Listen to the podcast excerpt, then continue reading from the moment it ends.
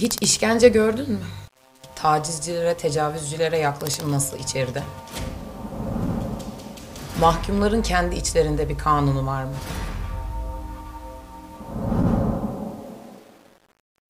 Soramazsın'ın yeni bölümünde eski bir mahkum olan Mehmet Civelek'le birlikteyiz. Mehmet abi, kısaca Buyurun. kendinden bahseder misin? Ben ve veteriner sağlık memuruyum. Kayseri'nin Develi'de. 1960 doğumluyum. Askerden sonra yani biraz 12 Eylül darbesi beni de vurdu yani. Büyük bir darbeydi. O darbeden dolayı 33 yıl 9 ay 17 gün 11 saat susuz yere yatırıldım. Ve bu dönemin içerisinde yaşama hakkım alındı. Yaşayamadım. Cezaevine neden girdin? Cezaevine ben askeri istihbarattaydım. Cidden araştırmacıydım. Yapılan araştırmalardan dolayı harcandım yani. Bunun devlete de yıkmaya, şeye de yıkmaya gerek yok. Ben 33 sene cezaevinin içerisinde suçsuz yere yattığımı biliyorum. Hiçbirimiz maksum değiliz.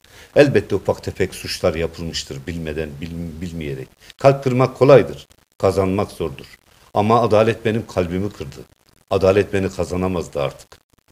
Adalet benim gözümde bitti. Bir sene sekiz ay ceza aldım. O bir sene sekiz ay hiçbir zaman bitmedi. Nasıl uzadı bu bir sene 8 ay, 33 yıla? Onu ben de bilmiyorum ki bilsem. Kimin dosyayla tahribat yapıldığını şu anda Yargıtay'a araştırın. Bir sene sekiz ay görünüyor. Ama bendeki evraklarda şu andaki kanıtlarım ve delillerime göre o dosyanın mahkeme tarafından kaldırıldığını Yargıtay bozuyor. Mahkeme tarafından kaldırılıyor ve derhal tahliyesine deniliyor. Başka bir suçtan değilse infazın durdurulup tekrar tahliyesine diyor. Size şunu soracağım. İnsan olarak mantiki bilmeyebilirsiniz. Çünkü yaşınız belki hukuk bilginiz e, el vermeyebilir yani. Bir insanın infazı infaz olur mu? Olmaz. Olmaz tabi. İdam cezasında bir insanı bir kere idam edersin. İkinci sefer mezardan çıkartıp idam edebilir misin? İnfaz edebilir misin? Edemezsin. İnfazın infazı olmaz. Bana üç kere infaz yakılmış. Ve bir sene sekiz ayın infazı nasıl oluyordu 11 yıl ceza oluyor? Ve onun bir daha yakıyor 22 yıl bana neden infaz yatırıldı? Bunun açıklamasını istiyorum ben. Ve bunu araştırıyorum, bunu bulamıyorum. Benim sevdiğimle parkta oturup da çay içme hakkım yok muydu? Benim çoluk çocuk sahibi olmam hakkım yok muydu? Benim yuva kurma hakkım yok muydu? Bunu neden benim elimden adalet aldı? Hapse girmeden önce evli miydin? Biri var mıydı? Nişanlıydım. Çok sevdiğim biri vardı ama nasip olmadı. Cezayı aldıktan sonra bir senesi ceza aldıktan sonra başkasıyla evlendi. Şu anda beş tane çocuğu var. Tesadüfen gördüm. Kocasını tanımıyorum, kendisini tanıyordum. Baktım, kocası da bana dedi ki, aa 140 Jonus'ta çıkan bu adam değil mi? Tanışalım diye yanıma geldiler. Bir iki soru sorduk, muhabbet ettik. Ve duramadım, dayanamadım. Dedim kusura bakmayın benim işim var. Sonra bir ara görüşürüz sizinle. Çektim uzaklaştım. Arkasını dönüp baka baka gitti ağlayarak. Ama hayat yuva yıkmak değil. Dedim ya size yaşamak için gelmişiz. Hiç intihar etmeyi düşündün mü? Evet. İki kere cezaevinde intihar etmeyi düşündüm. Ve birinde ilaç içtim. Ölmedim. İki gün sonra uyandım. Biri de kendimi kestim. Annemin vefat ettiğinde. Çünkü annem benim için kutsaldı. Çok seviyordum annemi, babamı. Ve acı bir kayıptı. Olmaması gerekiyordu. Annem için ben canımı veririm yani. Şu anda da öl deseler ölürüm yani annem için. Cenazesine katılabildin mi? Hayır. Abimin ne ötekilerinin hiçbirinin cenazesine katılamadım. Peki bu normalde mahkumlara verilen bir hak o mı? sonradan verilen hak. O, O dönem zamanlarda yoktu. O dönem öyle fazla bir şey gelişmiş değildi yani. Zaman kısıtlıydı. Jandarma yoktu. Bazı şeylerde engel çıkartılıyordu. Cezaevini Adalet Bakanı yönetmiyor zaten. Cezaevini müdürler yönetiyor. Müdür ne derse o. Evet. Ve Farklı farklı cezaevlerinde kaldın. Tabii. E tipi, L tipi, C tipi, F tipi, özel tip. şakran. Hepsinde yattım A tipi. Bütün cezaevlerinin hepsinde yattım eski tipleri. Eskiden cezaevlerimizdeki çıkan yemeklerde kurt vardı. Hoşaf verirlerdi, üstü kurt doluydu beyaz beyaz. Ama bazıları yiyordu mecburiyetten. Biz kendimiz yemek yapıyorduk. Bizi yemek yapıyorduk, yemek yiyorduk. Çok güzel aşçıyım ben. Profesyonel aşçıyım ben de. Kendim yemek yapıyordum, yiyorduk. Bundan yaşıyorduk yani. Hiç işkence gördün mü? Evet, cezaevinde yatıp da işkence görmeyen olur mu? 33 sene cezaevlerinde eskiden de emniyette 45 gün kaldım ben. Emniyette 45 gün beni tuttular. Hakları olmadıkları halde tuttular. 45 gün emniyette çay kahve ikram etmiyorlar. Dayak ikram ediyorlar. Çıktığında ilk ne yaptın? Çanakkale'den tahliye oldum. Eşyalarımla beraber, kuşlarla beraber deniz kenarına gittim. Denizde bir el yüzümü yıkadım, ağladım.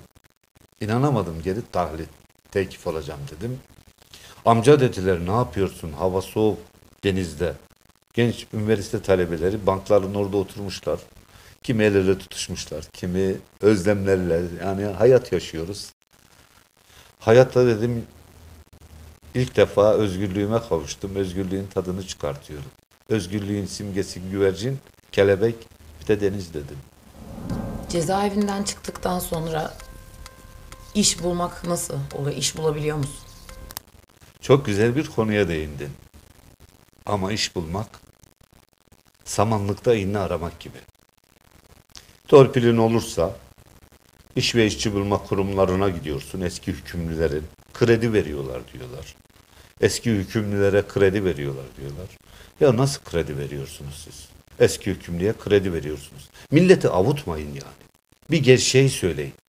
Ben iş kuracağım, dükkanı tutacağım, içini yerleştireceğim, iş sahasını hazırlayacağım, iş ve işçi bulma kurumuna müracaat edeceğim. Ondan sonra gelecekler, inceleyecekler, bana kredi verecekler. O kadarını Bu mantıkla zaten onu yaptıktan sonra krediye ne gerek var? Çalıştırırım dükkanı. İş bulma imkanımız sınırlı yani. Arıyorum.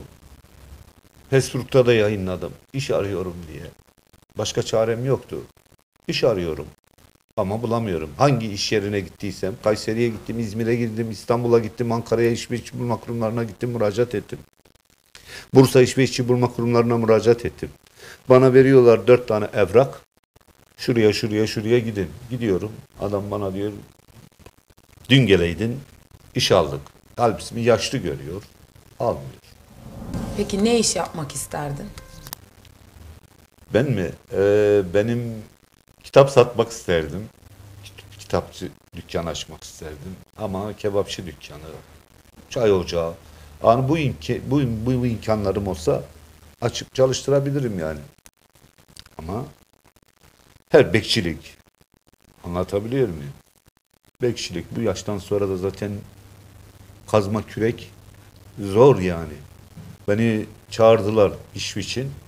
Dediler ki buyur sana iş veriyoruz. YouTube'da görmüşler. Ben de gittim. Bir tır dolusu çimento.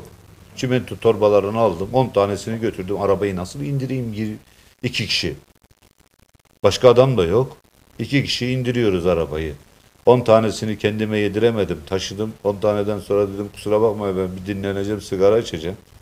Dedim paranız sizin olsun kusura bakmayın bu iş, iş değil.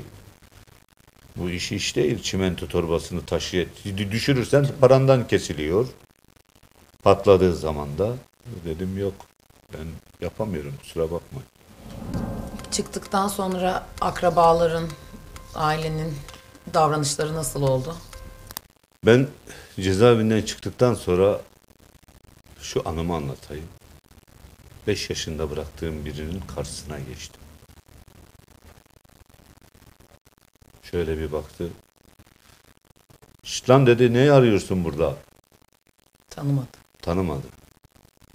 Yaşından başından utanmıyor musun dedi. Bahçemizde ne arıyorsun? Rahmetli abimin çocuğuydu. Bunu diyen.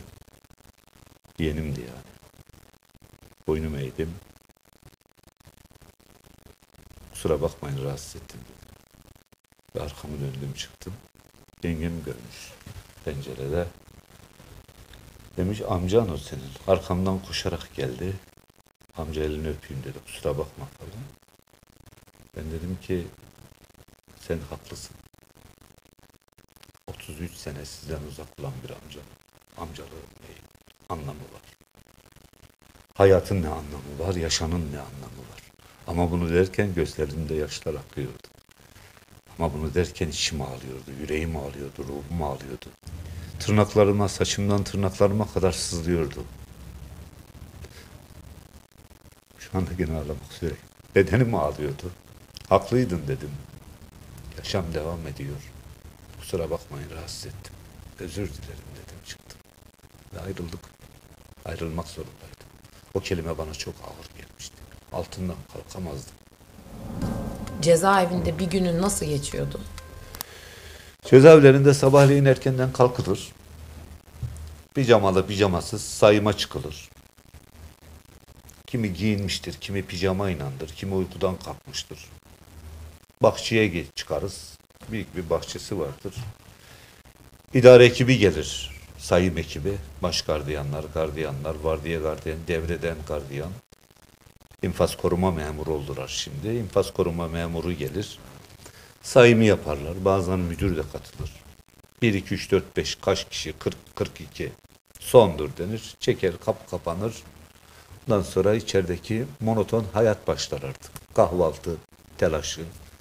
Eğer görüş varsa görüş telaşı. Mektup telaşı. O anki yapacağım program.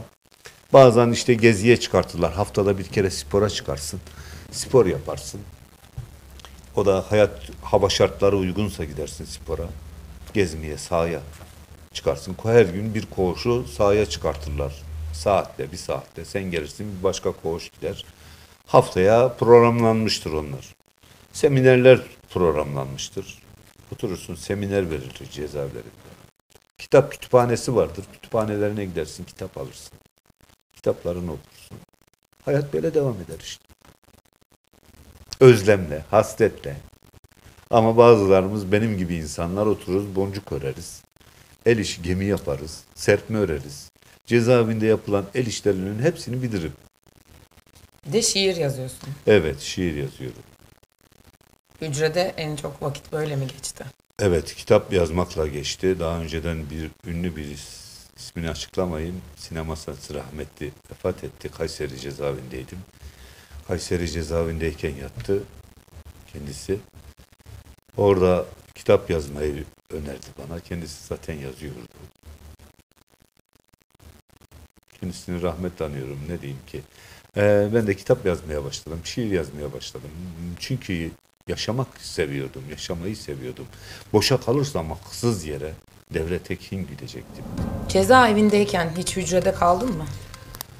17 senesini hücrelerde yaşadım. Tek başıma. Ve bu arada kitap yazdım, şiirler yazdım. Boncuk işleri yaptım. El işleri yaptım, gemi yaptım. Sertme yaptım, bayan ayakkabıları ördüm boncuktan. Kemerler ördüm. Tesbihler ördüm, maşallahlar ördüm. Yani elinden ne geliyorsa cezaevindeki el işleriyle meşgul oldum. Zaten bu meşguliyetle, sporla olmasaydı ben cezaevinde yaşayamazdım zaten. Hücredeyken başka insanlarla hiçbir diyalog, iletişim olmuyor. Yok zaten olmuyor. Hücrelerdeyken zaten bazı hücreler vardır ki cezaevlerinin tarif edilmez yaşanır. Sadece ekmek kapının altından ekmeği verenin elini görürsün. Başka bir şeyi göremezsin. Ekmekle yemek verenini görürsün. Başka bir şey göremezsin. Bir saat havalandırmaları vardır. Haftada bir saat. Haftada bir saat havalandırmaya çıkarsın. Bahçede gezersin. Gezerken dışarıya çıkarken bazı kişileri görürsün. Tanıdığın varsa da selam veremezsin. Sesli konuşamazsın. Başını o da başını sallar, selamlaşır. Gider koğuşuna, bahçeye. Peki benzer suçlardaki insanlar bir arada mı tutuluyor? Aynı koğuştaydık. Aynı orada her türlü suç mailinden, zarfçısından, valizcisinden şuna, valizin altı delik, valizin üstüne koyuyor, götürüyor adam valizini. E Öyle insanlar vardı, suçlu, suçlu, suç makinasıydı. Onların birbirleriyle sohbeti bile birbirlerini eğitmekti. Suçu ayrı olduğu zaman cinayet gaspçıya ne öğretir? Gaspçı cinayete ne öğretebilir? Hiçbir şey öğretemez. Ama gaspçıyı gaspçının yanına koyduğun zaman birbirlerine eğitim öğretiyor. Yani birbirlerine daha çok şeyleri öğretiyor. Bu bakanlığımızın vermiş olduğu boşluk yani. Bu insanların ıslah edilme yönlerini dedim ya 5 seneyi geçtin miydi ıslah edemez. Oradaki suç makineleri var. 90 kişiyi öldüren var. Toros canavarları var. Onlarla ceza yattım ben. Ha, 6 kişiyi katletmiş. Manisa'da yat, babasını babasını çivileyen, çiviyle öldüren var. Silifke'de bir kadın vardı 40 yaşında, şey 60 yaşında. Belki 40 tane çocuğu öldürüp ciğerlerini yemiş gençleşmek için. Bu, bu insanlar nasıl toplumda adapte olacak, topluma kazanacak?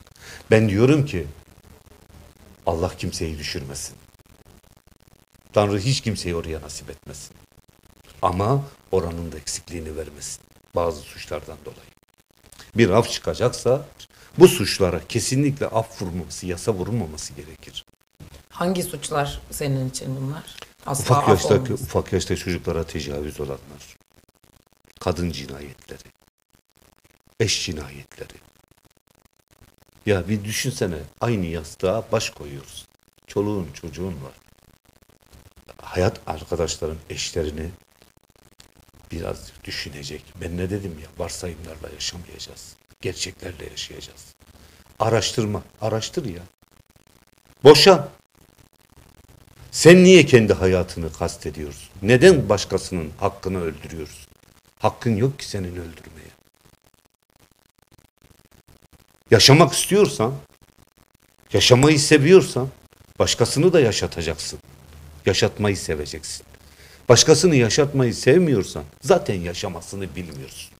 İnsan değilsin. Anlatabilir miyim? Vurdularla, pırdılarla, duygularla. Vay bu kızla bu, bu gelişki ge- geçip konuşuyormuş. Vay bundan bu konuşuyormuş. Vay eşim böyle geziyormuş. Vay balkona çıkıyorum. Ya sana ne ya? Desene. Bir kelimeyi söyleyemiyor musun? Cezaevinde karşılaştığın en ilginç, en iz bırakan olaylardan biri neydi? Af konusunda görüşmek istedik. Yani af konusu başladı. Mecliste onaylanmıştı. Demirel Sayın Cumhurbaşkanı o zaman Demirel'di. Demirel'de imzalayacaktı. İmzalandı, yürürlüğe girecek. Sabah 33 tane asker ölünce geri çekildi. Taslak geri çekildi. Herkes yatağını çıkartmıştı, eşyalarını dağıtmıştı, tabakları, bardaklar kırılmıştı. Her şeyimizi artık hazırlamıştık, eşyalarımız toparlanmıştı. Geri çekilince bir ümit, insana ümit vermeyeceksin. Bir insana ümit verdiğin zaman o ümidini gerçekleştireceksin. Umut mahkumun ekmeği. Peki cezaevinde hiç intihar edenlerle karşılaştın mı? Çok. Çok. Kaç tane diyorsunuz? Kaç tane ölenleri diyorsunuz? Gripin içerek ölenleri de, intihar edenleri de. İntihar sebeplerinin genelde çoğu akraba cinayetlerinde olanlar. Sonuçlarına katlanamıyorlar, dayanamıyorlar. Peki tacizcilere, tecavüzcülere yaklaşım nasıl içeride? Her kimse sevmez. Onlar ayrı bir koğuştadır. Damatlar koğuşu derler. Sapıklar koğuşu derler. Onlar ayrı bir koğuştadır. Onlar hiçbir yere gitmez, gidemez. Onlar müdüriyete giderken bile kontrollü giderler. Serbest gidemezler, dolaşamazlar. Onların kapısı kilitli, yemekleri ayrı, her şeyi Hayır. ayrı. Cezaevinde öbür hükümlüler gibi değil yani. Ayrıdır. Mahkumlar arası hiyerarşi, ilişkiler nasıl? Yani hani koğuş ağası vesaire gibi terimler görüyoruz, duyuyoruz. Ondan biraz bahseder misin? Şimdi koğuş sistemleri cezaevlerinde müdürlerle sen dedim ya infaz savcısı, müdür, gardiyanlar, infaz personelleri, infaz yönetimi, yönetme memurları, infazla ceza ile ilgili infaz odaları var, sağlık birimi var, şey var. Cezaevinde koğuşun içinde de koğuş müessilleri var. Koğuş müessilinin yardımcısı olur, çaycısı olur. Çaycı devamlı çay dağıtır. Yemekçi mutlu, koğuşa bakan arkadaş sucuğu derler bazı cezaevlerinde. Bazı cezaevlerinde meydancı denir. O meydancıda belirli bir ücret karşılığında koğuşun temizliğini yapar, bulaşıkları yıkar, yemekleri dağıtır. Geliriz, yemeğimizi yeriz, gidi- bırakır gideriz. Kimin koğuş ağası olacağı vesaire bunlar nasıl Onları seçiliyor? toplumun içindeki insanlar seçer. Koğuştaki insanlar. Evet, koğuştaki insanlar seçer. Bazılarını idare seçer, idarenin seçtiğini de koğuşta kimse sevmez. Çünkü idarenin seçtiği adam idarenin adamıdır. Koğuşta ne olursa ona bildirir, idareye bildirir. Onun için de idarenin seçtiğini sevmezler. Ama kendilerinin seçtiği insan, içinden dürüst olanları, ezgi uzun süre yatanları seçerler. Tecrübeli insanlar seçilir. Ee, iyi insanlar seçilir. Koğuş müessiliği yapar koğuştaki ufak tefek sorunları, kavgaları, şeyleri arış, ayırır.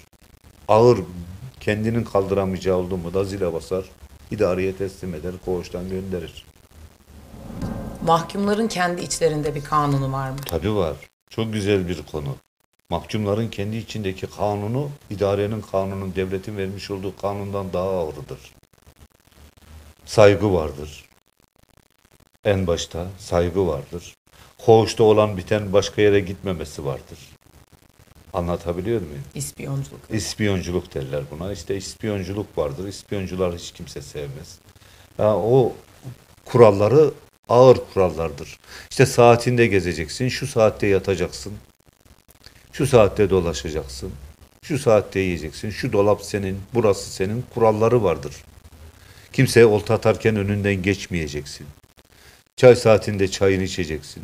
Onun haricinde demletme istemeyeceksin diye bazı kurallarımız yaşam ve toplumun için, oradaki insanların toplumu için koğuş müessesinin koyduğu kurallar vardır. O da cezaevi müdürüne benzer. Adalet Bakanlığı'na değil yani. Cezaevi müdürüne benzer. Cezaevinin tüzüğünden hariç, iş tüzüğünden hariç, yönetmenliğinden hariç bir de koğuşların kendi aralarındaki yönetmenlik vardır. O da koğuş müessesinin yapısına, karakterine, kişiliğine bağlıdır. Bu kuralları yıkanlara ne olur? Yıkanlar yıkılır. Ya koğuştan atılır ya dayak yer. Gider yani. Muhakkak belirli bir cezaevinin kurallarını ihlal, ihlal edenler cezalandırılır. Atılır gider. Dayak yer, kafası gözü şişer, düştüm der gider. Söyleyemez yani. Gittiği cezaevinde de e, tanıdıkları vardır.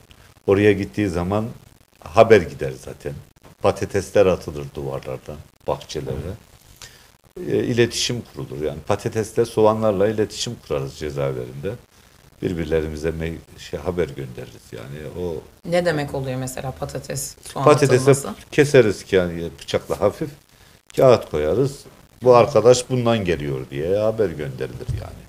Onun için hiç kimse kolay kolay yanlış yapmaz. Tüzüğün dışına çıkmaz cezaevinde mahkumlar. Genelde bütün cezaevlerindeki isyanlar çocuk koğuş, kadın koğuşuyla başlar. Patatesler atılır, hazırlık yapılır. Herkes oylanır. Katılmak isteyenler haber gönderir. İsyanlar başlar, tabaklar vurulmaya başlar, camlar kırılmaya başlar, yataklar yanmaya başlar. Kaç isyanla tanık oldun? 10-15 oldu. Bunların içerisinde 7 tanesi ölümlerle sonuçlanan isyanlar. Diğerlerinin hepsi ufak tefek bastırma, idare tarafından bastırılarak, askeriye tarafından bastırılarak, askeriye güvenliği sağlayan askeriye de cezaevlerinin askeriye tarafından bastırılarak 7 tane oldu. İdare tarafından bastırılarak şey oldu. Kötü koşullardan dolayı mı isyan yaşanıyor? Tabii ben de yaptım. Tek başıma lokantada isyan yaptım. Yatakları kapıyı kilitledim. Yatakları dolapları yığdım. Tek başıma bana bir koğuş vermişlerdi. O koğuşta savcıya müdüre saldırdım. Elektrik çektim dolaplara, kapı demirlerine. İçeriye kimseyi sokmadım. Ben dedim neden yatıyorum suçsuz yere. Bunun için bana beni hemen anlaştık. Ringe bindirdiler. Başka cezaevine gönderdiler. Kaç cezaevi değiştirmişsindir? Vallahi sayısını ben de bilmiyorum. Manisa, Adıyaman, Muş, Bingöl, Bitlis, El, Elbistan, Adana eskisi, F tipi, yeni tipi, Bursa, Silifke, Osmaniye, Niğde, Nevşehir, Kırşehir, Eskişehir, Diyarbakır, Erzurum, Elazığ. Hani gezdiriyorlar. Her cezaevlerine gidiyorsun. Ve sevk.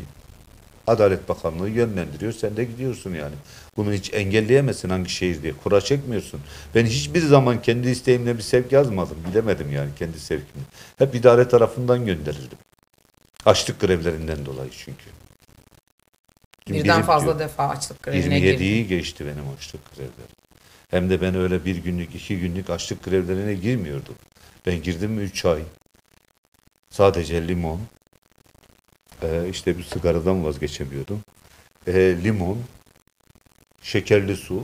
idare veriyordu zaten bunları. Şekerli su, limon, ayran. Bunun haricinde başka bir şey yok. Cezaevinde tüm mahkumlar eşit mi? Zengin mahkum, fakir mahkum ayrımı var mı? yaşamımızın bir konusudur bu. Yaşam yaşantımızın bir konusudur bu. İngiltere'de de lordlar var. Üst tabaka insanlar, alt tabaka insanlar var. Türkiye'nin de genelinde her yerde vardır zenginlik, fakirlik ayrımı vardır. Ama cezaevinde de var zenginlik, fakirlik ayrımı. Zengin koğuşları vardır, fakir koğuşları vardır. Zengin koğuşlarına her türlü telefonlar, her türlü ihtiyaçlar tanınır. Onlar şey yapılır yani göz yumulur. E, zenginlik koğuşlarındaki insanların yaşantıları farklıdır. Bir garibanın yaşantısı farklıdır. Hatta şunu da söyleyebilirim ki çekinmem. Dışarıdan şey bile getirebilirler yani. Zengin mahkuma. E, her türlü imkan yani. Anlatabiliyor muyum? Bunu detaylı olarak. Sen Karısıyla bile odada kalabilir. E, başka bir dostunu da getirip kalabilir. Evet, öyle Ama bu bir- onlara tanınan. Evet çünkü nereden biliyorsun dediğin zaman bana birisi geldi. Sü- Südyen kilot boncuktan ör dediler bana. Ben de ördüm verdim. Dansöz elbisesi ördütürdüler. Ne dedim bu? Bana dedi ki böyle böyle dedi. Zenginlere dışarıdan bunlar bile geliyor. Peki cezaevinde gördüklerinden, yaşadıklarından sonra idam cezası ile ilgili ne düşünüyorsun? İdam insanlık dışıdır. Düşünebiliyor musunuz? Bir insanı ömrünü alıyorsunuz. Cinayettir. İdam cezası da cinayettir. Bir insanı öldürmek, infaz etmek idam cezası cinayettir. Onu suçsuzken öldürmek de bin cinayettir. Bir insana idam edilirken gördüm. İnfaz bahçesinde müşahedeydim. Hücre müşahedeleri infaz bahçesine bakar. Bunu herkes bilir yani. Gözümle gördüm. Ve sabahleyin mahkemem mahkemem vardı. Mahkemeye giderken çocuğunu kucağında kadını gördüm. Sordum dedim ki bu kim bu kadın ağlıyor?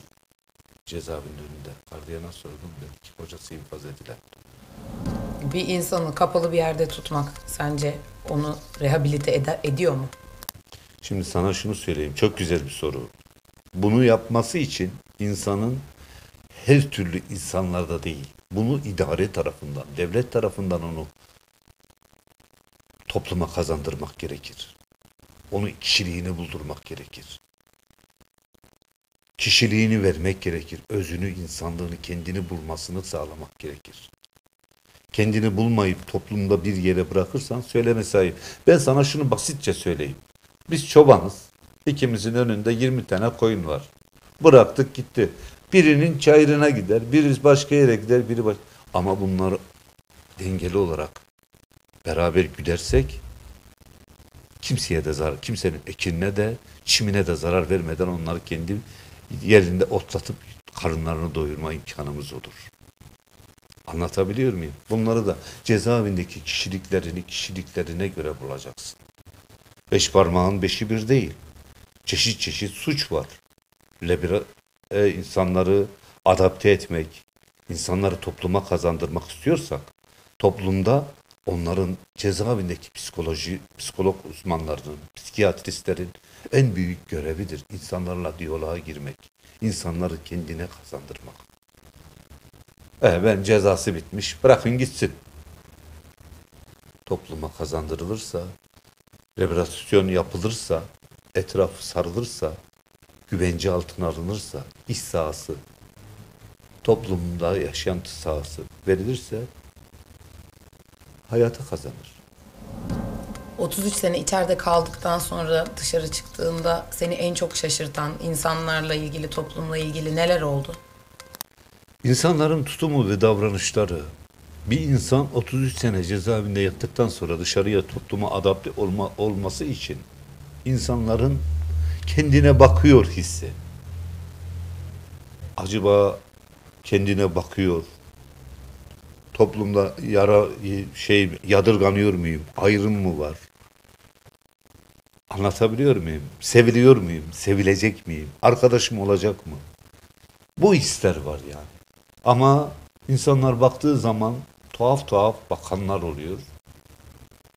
Ben bunu anlatayım sana. Ank- Ankara'ya gidiyorum. Yanımda birisi oturuyor. Bir adam. Nereye gidiyorsun dedi. Ankara'ya gidiyorum dedi.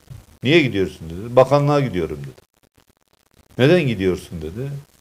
Dedim işte cezaevinde uzun süre yattım. Yeni tahliye oldum. Yeni tahliye oldum. Suçsuz yere yattım dedim 33 sene. Adam yanımdan kalktı arka koltuğa gitti. Oradan ikide bir de aradan bakıyorum. Ben de dönüp bakıyorum koltuktan şöyle ara boşluk var. Burada da insanlar var, orada da insanlar var. Şöyle dönüyorum bakıyorum, bana dönüyor bakıyor bana geri çekiliyor hemen. Bakıyor bana geri çekiliyor. Ya bir toplumun bir şeyi bu bana yara oldu yani. Benim buradan yanımdan kalkması bana hakaret gibi geldi. Küfür gibi geldi. Anlatabilir miyim? O adama diyecektim ki yakasını tutup ben sana ne yaptım? Ne zarar gördün? Beni tanıyor musun? Beni biliyor musun? Yok. E niye böyle davranıyorsun? E insanların birazcık da toplumda insanlar cezaevinde çıkmış diye hor görmek, insanı yadırgamak, insanı ayırmak iyi bir şey değil. Bu kadar güzel insanların ve içeriden çıkan güzel kardeşlerimizi yadırgamak, toplumdan uzaklaştırmak, teşhir etmenin anlamı yok ya.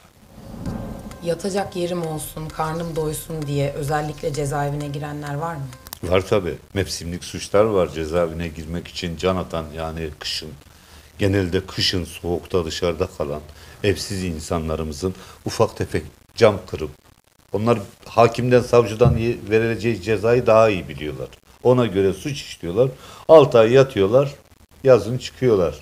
Onlar mevsimlik suç diyoruz yani. Çok insanlar var. Güzel insanlar var dışarıda kalmış diye yadırgamayacaksın yani. Sokakta kalmış diye bir insanı insanı insan olarak ayağı yalnız yaradan ayırır. Bunu defalarca söylüyorum. Her zaman da söylerim. Her zaman fırsat buldukça da söylüyorum yani. Ama bu insanlarımız toplumda iş bulamıyorlar. Yatacak yerleri yok.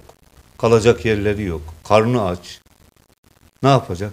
En güzel yer sığınma yeri cezaevi. Cezaevine girecek, suç işleyecek. 6 ay yatacak.